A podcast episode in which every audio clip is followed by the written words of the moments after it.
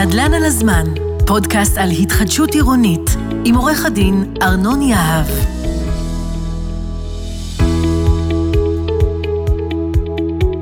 שלום לכם וברוכים הבאים לפרק נוסף של נדל"ן על הזמן. איתי עורך דין ארנון יהב, שותף מנהל במשרד יהב ושות'. בפודקאסט הזה אני מדבר עם דמויות בכירות ומשפיעות בתחום ההתחדשות העירונית. יחד אנחנו מפרקים ומרכיבים את השלבים הקריטיים בהליכי התחדשות עירונית. גם בפרק הזה נבין איך שומרים על האינטרסים של כל הצדדים, וגם עומדים מאחורי ההחלטות של כל השחקנים במשחק. אתם יכולים להאזין לפודקאסט במגוון פלטפורמות, באפליקציה ובאתר רדיוס 100 FM, וגם בספוטיפיי, באפל פודקאסט, בגוגל פודקאסט. חפשו נדל"ן על הזמן. בפרק הזה אנחנו מארחים את עמית גריידי, הממונה על חוק המכר, בעברו מבקר פנים בחברות נדל"ן, וכבר שנים במשרד הבינוי והשיכון. מה שלומך? היי, מה נשמע? אני טוב. מצוין, כן, סבבה, לא רע. יופי. כן. אז היום אנחנו בעצם אה, שמחים מאוד לארח אה, אחד התפקידים המקצועיים החשובים ביותר בהגנה על רוכשי דירות מקבלן. הממונה על חוק המכר. אתה יכול לספר לנו שנייה מה זה? מה זה התפקיד? כן, אז אה, שני חוקי מכר במדינת ישראל, חוק המכר דירות 1973, חוק המכר הבטחת השקעות 1974, שים לב, חוקים כבר 50 שנים, המחוקק הבין שצריך חוקים שמגינים על רוכשי דירות בישראל. החוק קיבל תפנית משמעותית אחרי מקרה חפציבה. אה, אז אלפי רוכשי דירות איבדו את כל מה שהיה להם בעקבות קריסה של חברה מאוד גדולה, ונקבע בחוק תפקיד הממונה על חוק המכר, רגולטור, שאחראי על הסדרה, ניטור ואכיפה של החוק בישראל. אה, נתנו לממונה סמכויות, סמכויות אכיפה, שזה אומר שמוכר דירה שהפר את החוק, את חוק המכר, אה, יכול לקבל מאיתנו סנקציות כספיות מאוד גדולות, אה, ולהביא אותו בעצם לתיקון הפרות החוק. זו המהות של הממונה. אנחנו מדברים פה על מאות אלפי שקלים, זאת אומרת, הקנסות יכולים להגיע ל-450 אלף שקל, קנסות של אחוזים יומי. זה, יש לך חתיכת כוח ב... נכון, וזה פר התקשרות, אני יכול להגיד לך שהעיצום הכי גבוה שהטלתי היה באזור ה-13 מיליון שקלים על יזם יחיד, זה תלוי בהיקף העבירות ו... והחומרה שלהם. וכמובן, בלי שמות מסקרנות, אתה מרגיש בחמשת השנים האחרונות שאתה בתפקיד, שאתה... ראית אנשים שהיית צריך לתת להם סנקציה, קבלנים, שאתה צריך לתת להם סנקציה והם לומדים מזה, או שזה... מה שנקרא חוזר על עצמו. בהחלט שכן, אני יכול להגיד שיזמים אה, שעברו על החוק יושבים אצלי במשרד ומבינים את ההפרות שהם עשו ואת ה... מול מה הם עומדים. תחשוב על מה שאתה עשית. תחשוב על מה שאתה עשית, ממש ככה. Mm-hmm. ואין להם הרבה ברירות, הם מתקנים את ההפרות, הם לומדים מזה, הם... לא כולם, כן? יש חלק שפשוט אה, לא מתקנים, נכנסים איתנו לראש בראש, מקבלים את העיצומים, בסוף גם נכנסים להליכי פירוק, גם זה קרה לנו. אבל בסופו של דבר, הסנקציות על השולחן כדי... שאותם אה, יזמים, אותם מוכרי דירות, יתקנו את ההפרות, ובדרך הזו אנחנו גם מגנים על רוכשי דירות. זה, זה, זה הפואנטה. מאוד מאוד חשוב, יש פה משהו שהתפקיד המוגדר שלו הוא להגן על בעלי הדירות, זה משהו שחשוב שהמאזינים יבינו, לא מדובר פה לכאורה על משהו שבא בצורה שיפוטית כביכול לשקול איזשהו איזון, ויש פה דברים שעוד ניגע בהם למה שקורה היום בשוק, מדובר פה על מצב שמלכתחילה לא מאוזן. והמטרה שלך בעצם לבוא ולתת הגנה, מצטער לומר, לחלשים. בהחלט נכון, אה, שים לב גם שמדובר בהליכים מנהליים, זה לא הליכים משפטיים. הליכים מנהליים מטבעם הם הליכים מאוד קצרים, מאוד מדויקים, וכל המטרה שלהם זה לסיים דברים מהר, בלי ההליכים המשפטיים המורכבים, הפליליים, כל כך ארוכים. אני חושב שזה משהו שמאוד אה, אה, לא אינטואיטיבי לאנשים לחשוב, מדינה, קנסות, מהיר, כן, המטרה פה היא באמת לייצר איזושהי הגנה חד משמעית, ו, ובאמת, זו ההגנה המשמעותית ביותר. עכשיו, הייתי רוצה לגעת לרגע בזה שאתה כבר בתפקיד אה, שנים. כמה זמן אתה אמר בתפקיד? חמש שנים? קצת מעל חמש שנים. אז, אז אה, כן, אבל מי סופר? מי סופר? אמ, ואני חושב שבנושא הזה, בטח בעיתות שאנחנו נמצאים בהן, אה, בחירות 14 בפתח, ו... אנחנו בעצם רגילים לחשוב, בטח בשוק הנדל"ן, חוסר יציבות, חוסר יכולת לקדם תהליכים ארוכים, חוסר המשכיות. לא כך הדבר כשזה בא להגנה על רוכשי הדירות. אתה כבר ראית לא מעט תיקונים בחוק. אתה מרגיש. אה, אה, שאתה ליווית את החוק הזה מתפתח בשנים האחרונות? תראה, בהחלט. אה, נכנסתי לתפקיד במרץ 2017, אני יכול להגיד שהרבה דברים קרו מאז. הוצאנו הרבה ניירות עמדה, הוצאתי הרבה ניירות עמדה במגוון רחב של נושאים. קראתי את כולם. את כולם? מודה, את. כולם, מאז 2017. נכון.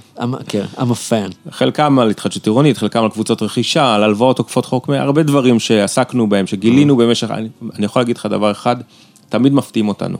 כל פעם מפתיעים אותנו מחדש, אנחנו צריכים... אה, זה. הפעם, דרך אגב, אה, אולי עוד נדבר על תיקון 9 שעשינו, אנחנו הבאנו אה, לשוק משהו אה, חדש. אני יכול להגיד שלפעמים מפתיעים אותנו, לפעמים אנחנו מפתיעים, אבל השוק הזה הוא מאוד דינמי, וחייבים לי להישאר... אנחנו, אנחנו כן נדבר על זה לקראת uh, סוף הפודקאסט שלנו היום, כי אני חושב שזה מאוד uh, חשוב מה שקורה שם. כן. בואו נתחיל דווקא מאחד מהדברים הראשונים שמאוד רלוונטיים היום, וזה uh, תמ"א. למה תמ"א? כי באיזשהו מקום אנחנו מדברים פה על שתי זוויות, אנחנו מדברים על הזווית של בעלי הדירות, ואנחנו מדברים על הזווית גם היום של רוכשים של דירות שהם לא היו דיירים, אבל הם רוכשים דירה בתמ"א 38. אני חושב, אה, אנחנו מחזירים אותך פה לאחד מה, מהניירות עמדה היותר ראשונים שלך. מה, מה ההמלצה שלך שם? קודם כל חייבים לעשות את ההפרדה בין פרויקטים של תמ"א, תמ"א 38-1 ותמ"א 38-2, לבין פרויקטים של פינוי-בינוי. פרויקטים שונים לחלוטין. אה, בפרויקטים של פינוי-בינוי, זה נייר העמדה שלי, על זה בעיקר מדבר, זה שהדיירים הוותיקים זכאים להגנות חוק המכר. זה נובע מכך שהם מוותרים על כל הזכויות שלהם בקרקע, הזכויות הנוספות, הכל. הם בעצם נשארים בלי כלום, זה פועל יוצא של, אה, של מיסוי, אבל, אבל ככה זה קורה בסוף. נשארים בלי הקרקע, בלי הזכויות הנוספות, בלי הדירה, והוצאנו נייר עמדה שמגן עליהם. זה לא, זה לא המקרה בפרויקטים של תמ"א, של תמ"א 38-2 ותמ"א 38-1 זה בטוח. נשארים בעלים של הקרקע שם, בעצם אנחנו רואים אותם כדיירים שמקבלים שירותי בנייה, קצת דומה לאדם שקונה קרקע ובונה לעצמו וילה, הוא מביא קבלנים, הוא מביא זה, אז הם לא זכאים להגנות החוק. יש פה עניין מאוד מאוד חשוב לעצור נכון. לרגע ולהדגיש. התחלנו מהיש לעבור אל האין. אז, אז בפינוי-בינוי ובתמ"א יש איזה שהם הבדלים, נקרא להם, אה, ברמת המיסוי, ברמת ההסכם, ברמת הניואנס הסופר מקצועי, סוגיית מכר מלא, מכר חלקי, שירותי בנייה. אני לא מצפה מכל מי שמאזין לדעת את הניואנסים, מה שחשוב מאוד שהם יבינו זה, בפינוי-בינוי לרוב יש לכם את ההגנה המלאה, אבל בתמ"א, גם הריסה, מה שאנשים לפעמים קוראים לו תמ"א פינוי-בינוי, תמ"א הריסה, תמ"א תוספת, אין לכם הגנה מולדת, והמשמעות במקום הזה זה שאתם חייבים להיעזר בהגנה של אנשי מקצוע, של עורכי דין, לבדוק את הדברים טוב טוב וממש לעומק, כי וואלה, אתם לא מוגנים כמו שאתם אולי חושבים. אז, אז נגעת בהבדל הגדול, בעוד בפינוי-בינוי ההגנה היא מכוח חוק, בפרויקטים של תמ"א החוק לא מגן ולכן ההגנה חייבת לבוא מכוח חוזה. ככל שאתה, אתם, הדיירים הוותיקים בבניין, תשיגו חוזה יותר טוב, שמגן עליכם יותר טוב, כך תהיו מוגנים. ככל ולא, אין, אין, החוק לא מגן, ולכן אתם צריכים לדאוג לעצמכם שם, אתם מקבלים את שירותי הבינוי בפרויקט הזה, ותיקחו ייעוץ משפטי, זה חשוב, אנחנו מדגישים את זה. תיקחו יועץ משפטי טוב שיגן על הזכויות שלכם. מה זה אומר מבחינתך יועץ אה, משפטי טוב, איזה טיפים אתם נותנים בעניין הזה? כי יש פה גם סוגיות משמעותיות של אה, המילה, צירוף המילים המזעזע, ניגוד עניינים. איפה, איפה ההמלצות שלכם בתור אה, משרד הבינוי והשיכון? אז קודם כל אני חייב להפנות לרשות להתחדשות עירונית, אה, שיושבת תחת משרד הבינוי והשיכון, הם מאוד נגישים, מאוד זמינים והם פתוחים להתייעצויות ותמיד אפשר לפנות אליהם להתייעצויות. בכל מקרה, לשאלתך, אה, ההכוונה שלנו היא כזו שהייעוץ המשפטי הוא באמת אחד הגורמים הכי חשובים בפרויקט הזה, ולכן צריך לקחת יועץ משפטי שכל האינטרס שלכם ימומש בייעוץ שלו.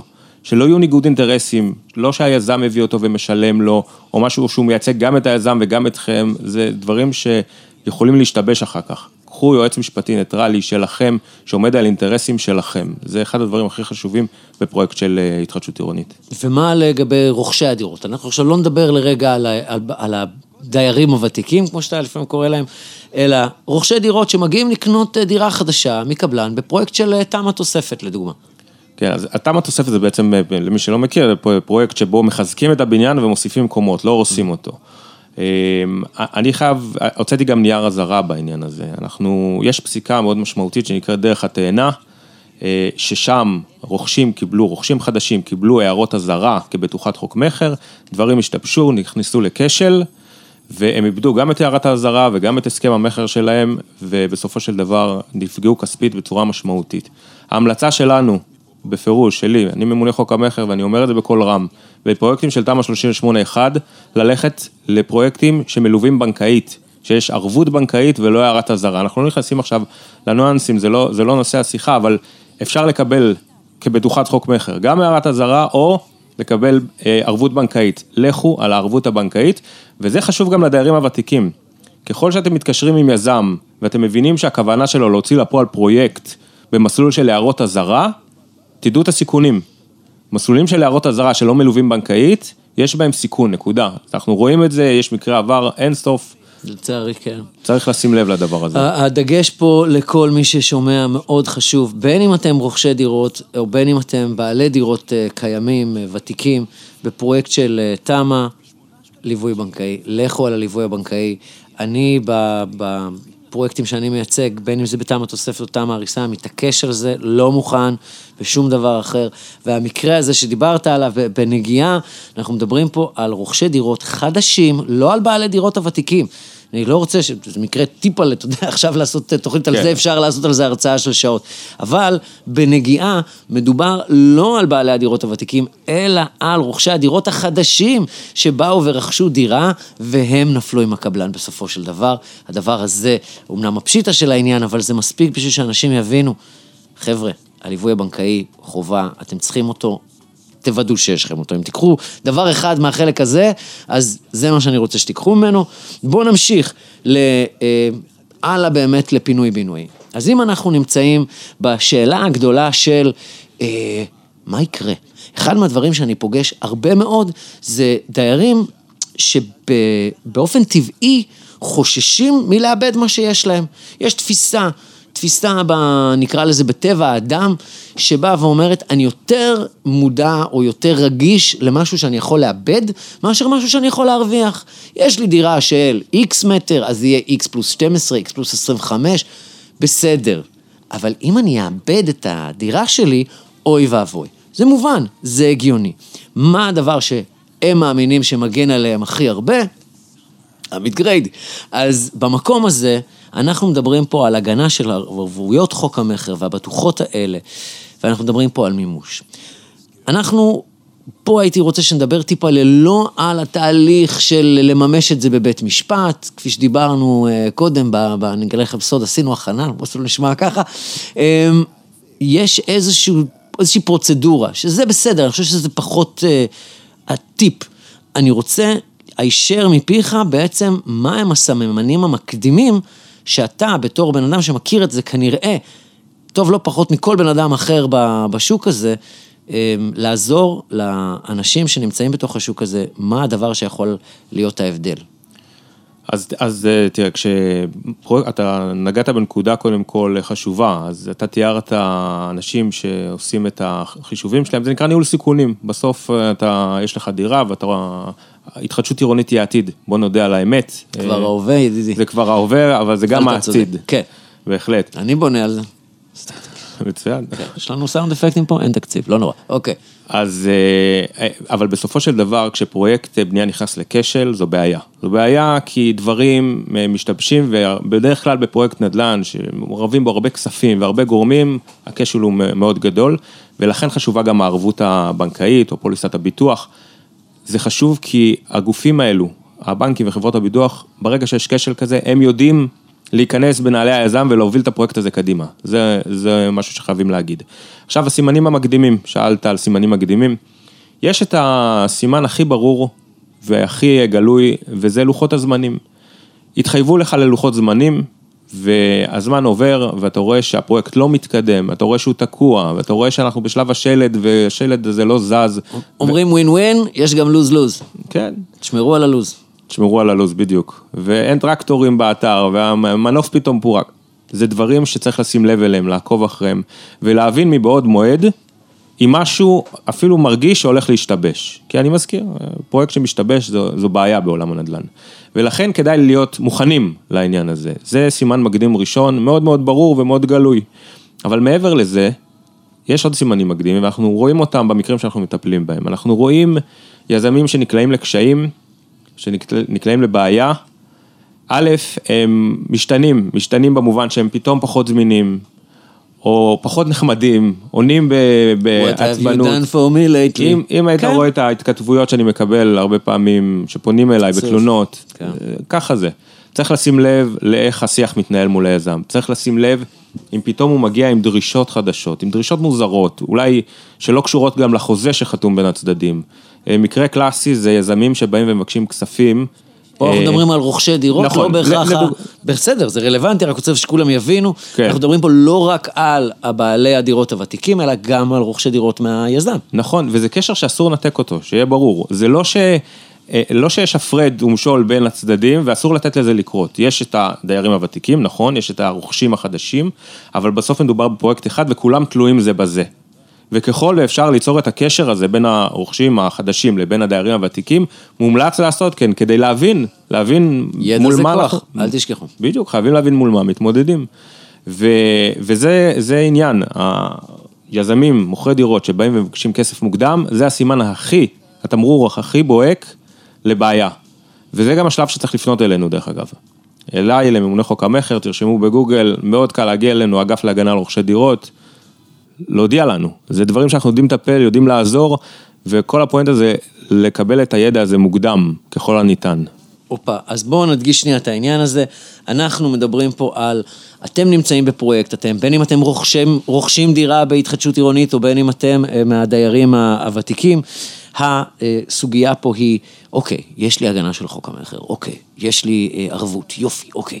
אבל בואו תחשבו על הסממנים המוקדמים, אל תחכו יותר מדי, ברגע שהתקשורת משתנה, ברגע שהלוזים מתעכבים פתאום, ברגע שאתם מתחילים להרים טלפונים ולא עונים לכם ומתחילים, תסלחו לי על המילה, לסבן אתכם ולה, ולעכב אתכם ולעבר אתכם ולתת לכם כל מיני רפרנסס מעגליים שכאלה, שמה חייבים להרים את הדגלים, שמה חייבים להתחיל לפעול, כי בסוף עדיף לפעול מוקדם מאשר מאוחר, תמיד נכון. בואו נמשיך הלאה לשלב הבא. בואו נגיד שנאלצתי לממש. אחת הסוגיות שמטרידות אה, אנשים בפרויקטים של אה, פינוי-בינוי, שוב פעם, בין אם זה, זה מהצד של הרוכשים או מהצד של הקיימים, זה הסוגיה של הפער הפוטנציאלי, בואו נדבר עליו, האם יש, האם אין ואיך, בין השווי של הדירה, שאני בתור, בוא ניקח עכשיו לדוגמה, אמ, בעל דירה קיימת, בעל דירה ותיקה בפינוי-בינוי.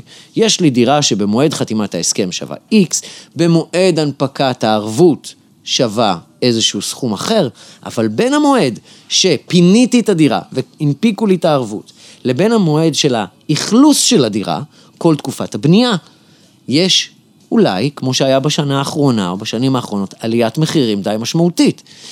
איך הערבות, האם הערבות באה ונותנת לי התייחסות לסוגיה הזו?